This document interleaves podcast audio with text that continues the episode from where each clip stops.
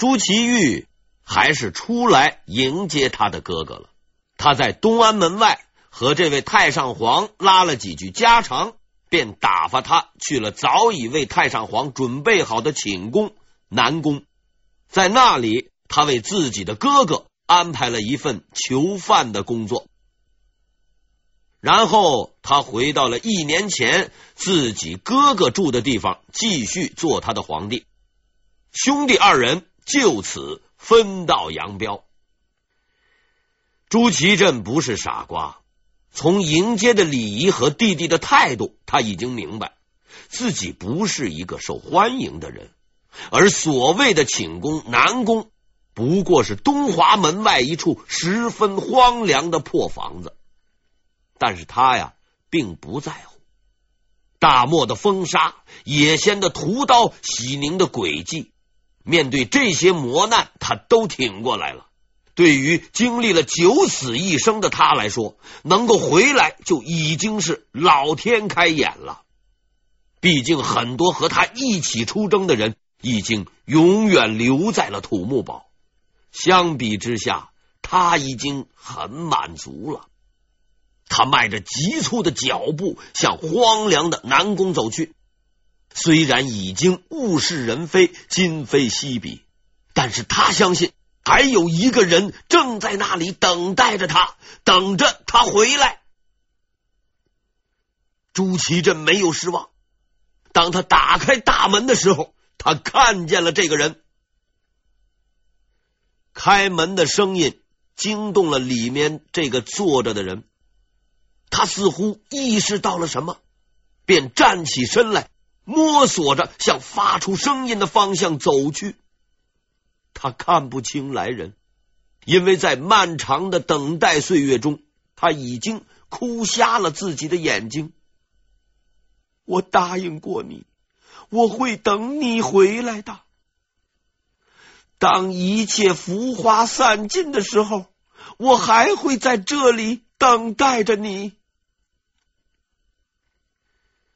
朱祁镇释然了，他的亲信大臣抛弃了他，他的弟弟囚禁了他，他失去了所有的权势和荣华富贵，从一个君临天下的皇帝变成了被禁锢的囚徒。但是此刻他笑了，因为他知道自己才是天下最幸福的人。他终于确信，在这个世界上还有用金钱和权势买不到的东西，即使他不是皇帝，即使他失去了所有的一切，这个人依然会在他的身旁，一直守候着他。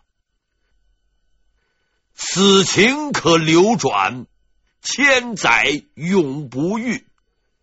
是的，我们其实不需要刻意去寻找什么，因为最宝贵的东西往往就在我们身边。荒凉的南宫迎来了新的主人，太上皇朱祁镇和他的妻子钱皇后。说他们是主人也并不贴切，因为事实上他们都是当今皇帝朱祁钰的囚徒。朱祁钰对这个意外归来的哥哥有着极大的戒心和敌意。虽然朱祁镇已经是众叛亲离，失去了所有的一切，只想过几天舒坦日子，朱祁钰却连自己哥哥这个最基本的要求也不愿意满足。景泰元年12月，胡莹上书要求带领百官在明年元旦于延安门朝拜太上皇朱祁镇，希望得到朱祁钰的批准。朱祁钰的答复是不行，然后他还追加了一条，今后正旦庆节皆免行，就是说今后所有的节日庆典都不要朝拜。为了确实搞好生活服务和安全保卫工作，朱祁钰还特意挑选了一些对朱祁镇不满的宦官来服侍这位太上皇，派锦衣卫把南宫内外严密包围，同时朱祁钰也周到的考虑到了环境噪音问题。为了让自己的哥哥能够不受打扰的生活，他命令不许放任何人进去看望朱祁镇，他的所有生活必需品都由外界定期定时送入。王直、胡莹前来看望朱祁镇，被这些忠实的保卫者挡了回去。他们这才意识到，这位所谓的太上皇实际上只是一个囚犯。朱祁钰把事情做绝了，他虽然迫于压力没有杀掉自己的哥哥，但也做了几乎所有不该做的事情，给他的哥哥判了一个终身监禁。那个原本和气亲善的好弟弟已经不见了，取而代之的是一个六亲不认、心如铁石的陌生人。这虽然是悲剧，却也是皇权游戏的必然规则。住在里边的朱祁镇反倒十分平静，对他而言，活下来就已经很满足了。他老老实实的过着弟弟给自己安排的囚徒生活，从来也不闹事。唯一的问题在于，朱祁钰割断了他和外界的联系，甚至连他的日常生活必需品也不能保证。朱祁镇没有去向朱祁钰提出要求，因为他知道，就算是提也是没有用的。可是他又没有其他的经济来源，无奈之下，钱皇后只得像普通民妇一样，自己动手做手工活，托人拿出去换点吃穿用品。所谓的太上皇沦落到这个地步，也算是千古奇闻。南宫没有纳凉的场所，每逢盛夏，朱祁镇只能靠在树荫下乘凉，这也算是他唯一的一点可怜的奢侈享受。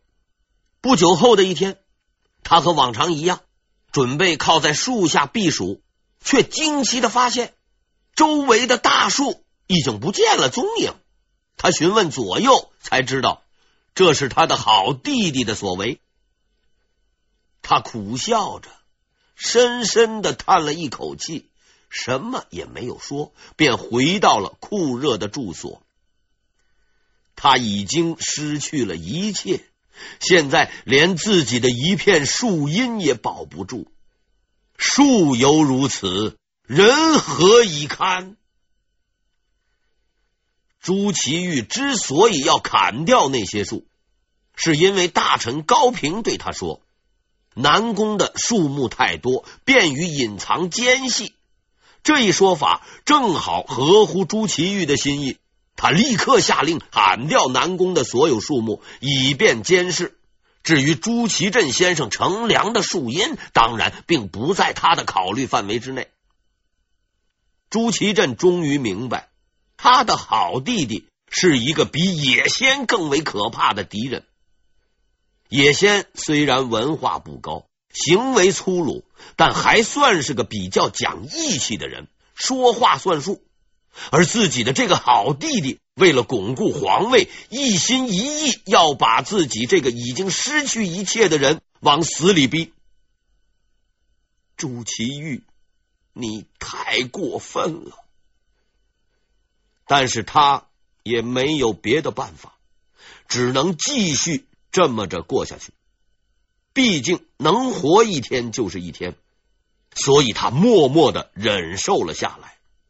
慢慢的，那些被安排来监视他的人也被他的真诚友善和处变不惊所打动，成为了他的朋友。这其中有一个人叫做阮浪。阮浪是个比较忠厚的宦官，他永乐年间进宫，不会拍马屁，也不搞投机，只知道老老实实的过他的日子。在宫内待了40年，也只不过是个小小的少监而已，没人瞧得起他。这次他被派来服侍朱祁镇，也是因为这份工作没有人愿意做。朱祁镇倒是如获至宝，他平日也没事儿，正好可以和这个他从小就认识的老太监聊聊天。有一次聊得开心，他便把自己随身携带的一个金袖带和一把镀金刀送给了阮浪。如今的朱祁镇身无长物，这些礼物已经是他身上为数不多的值钱东西。由此可见，朱祁镇确实是个诚恳待人的人。但他万万没有想到，正是这个金袖带和那把不值钱的刀送掉了阮浪的命。阮浪是个比较随意的人，全然没有想到这其中蕴藏着极大的风险。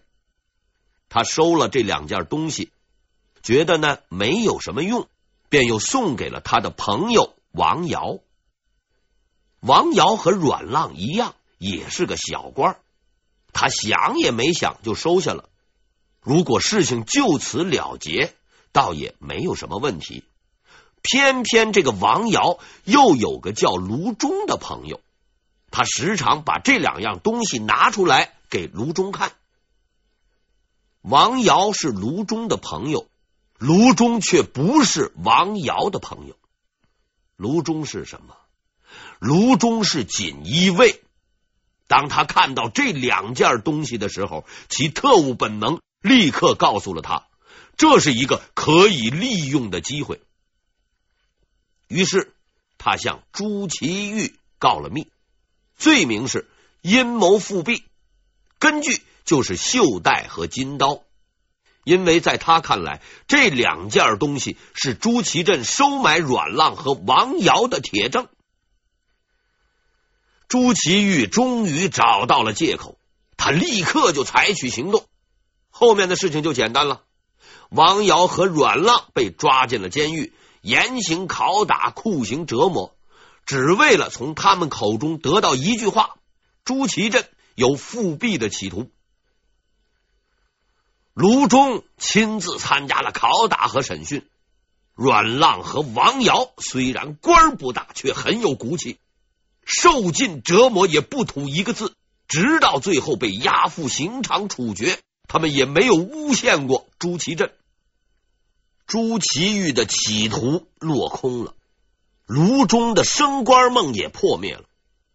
阮浪和王瑶虽然人微言轻，其行为却堪称顶天立地，光明磊落。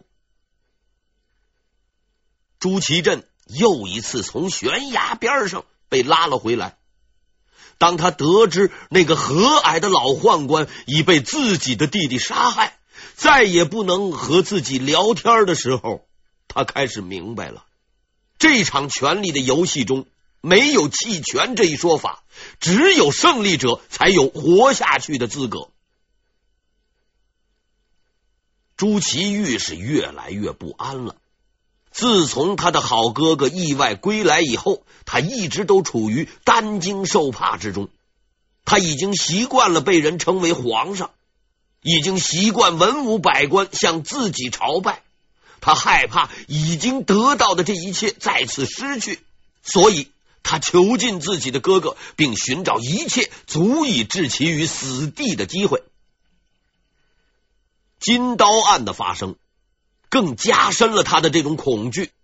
打这以后，他的行为越来越偏激，越来越过分。为了斩草除根，免除后患，朱祁钰打定主意，就算是不杀掉朱祁镇，也要废掉他的儿子，当时的皇太子朱见深，把帝国未来的继承人换成自己的儿子朱见济。是的，只有这样，我才能安心在这张龙椅上坐下去。这件事情可不是一般的难，因为早在朱祁钰被临时推为皇帝之前，老谋深算的孙太后早已立了朱见深为太子，并严明将来一定要由朱见深继承皇位。当时朱祁钰本人也是同意了的。朱祁钰本人要想翻脸不认账，眼前还有一道难关必须要克服，那就是得到大臣们的支持。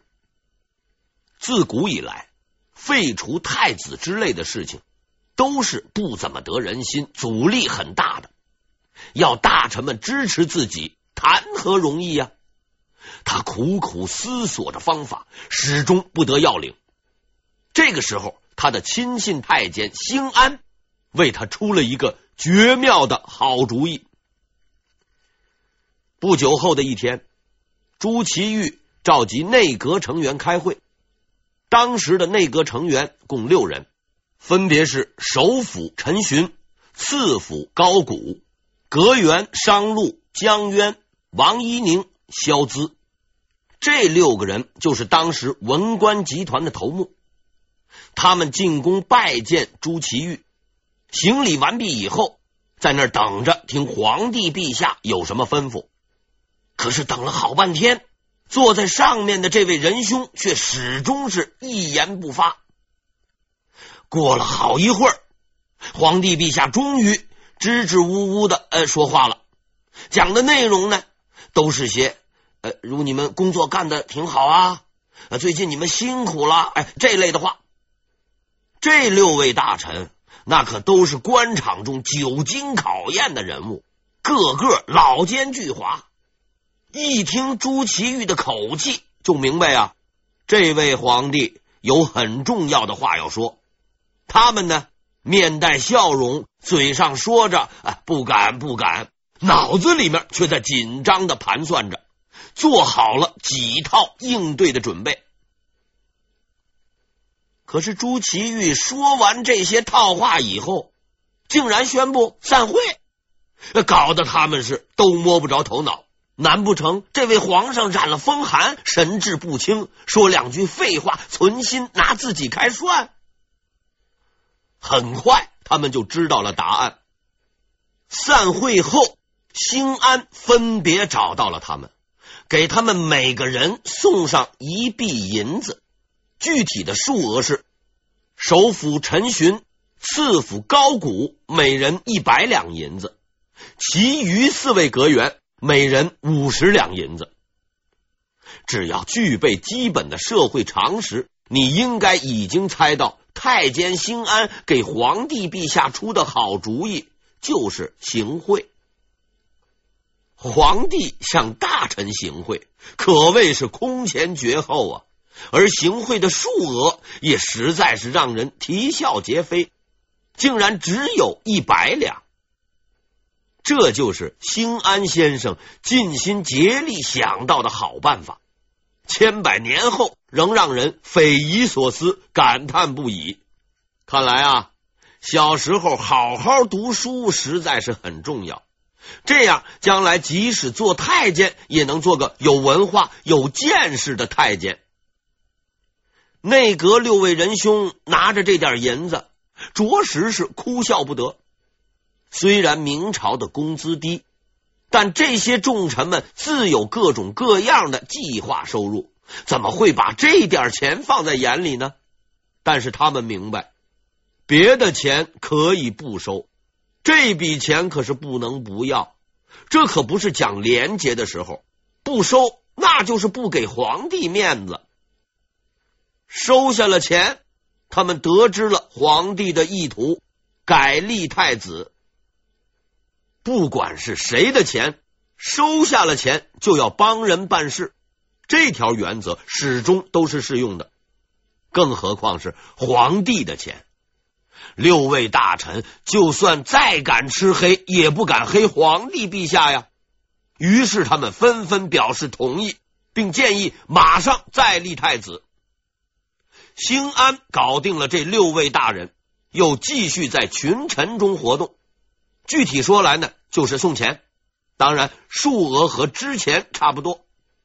出乎他意料的是，事情竟然十分顺利，群臣纷纷收下了钱，同意了改立太子的倡议。这自然不是因为收了那点钱的缘故，只是大家都知道朱祁钰的目的，不敢去得罪他而已。倒也不是所有的人都装糊涂。吏部尚书王直就发扬了他老牌硬汉的本色，他万没有想到皇帝竟然出此下策，公然向大臣行贿。所以当别人把他那份钱给他的时候，他拍着桌子捶胸顿足喊道：竟然有这种事，我们这些大臣今后怎么有脸见人呐？有脸见人也好，没有脸见人也好，反正事情最终还是办成了。景泰3年5月，朱祁镇的最后希望皇太子朱见深被废，朱祁钰之子朱见济继任太子。在朱祁钰看来，千秋万世的大业就此定局。